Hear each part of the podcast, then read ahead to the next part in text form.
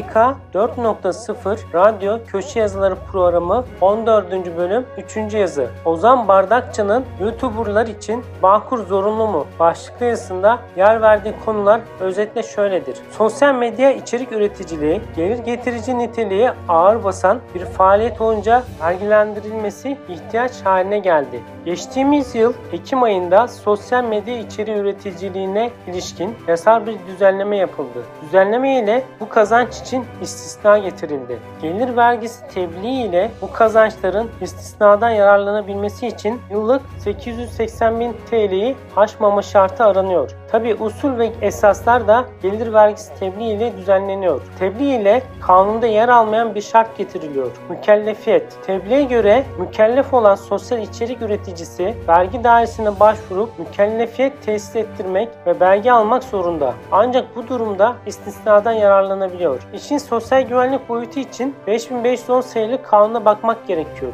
Kanuna göre ticari kazanç veya serbest meslek kazancı nedeniyle gerçek veya basit usulde gelir vergisi mükellefi olanlar 4.1b Bağkur sigortalısı sayılıyor. Yani gelir istisna kapsamında bile olsa vergi mükellefiyeti Bağkur'la yapıyor ve sigortalılık başlatılıyor. Vergi dairesi mükellefiyet işlemleri tamamlandıktan sonra mükellefi 15 gün içinde SGK'ya bildiriyor. Sosyal içerik üreticisinin Bağkur zorunluluğunun sona ermesi için faaliyetini sonlandırması gerekiyor. Faaliyeti ise kendisi değil, bağlı olduğu vergi dairesi sonlandırıp SYK'ya bildiriyor. Sosyal içerik üreticisi işçi veya memursa Bağkur mükellefiyetinin dışında tutuluyor. Şayet böyle bir sigortalı yoksa gelir vergisi mükellefi olduğu tarihten itibaren bir de Bağkur mükellefiyeti başlıyor. Dahası aylık geliri asgari ücretin altında da olsa çiftçi ve esnaf gibi Bağkur muaflığından yararlanamıyor.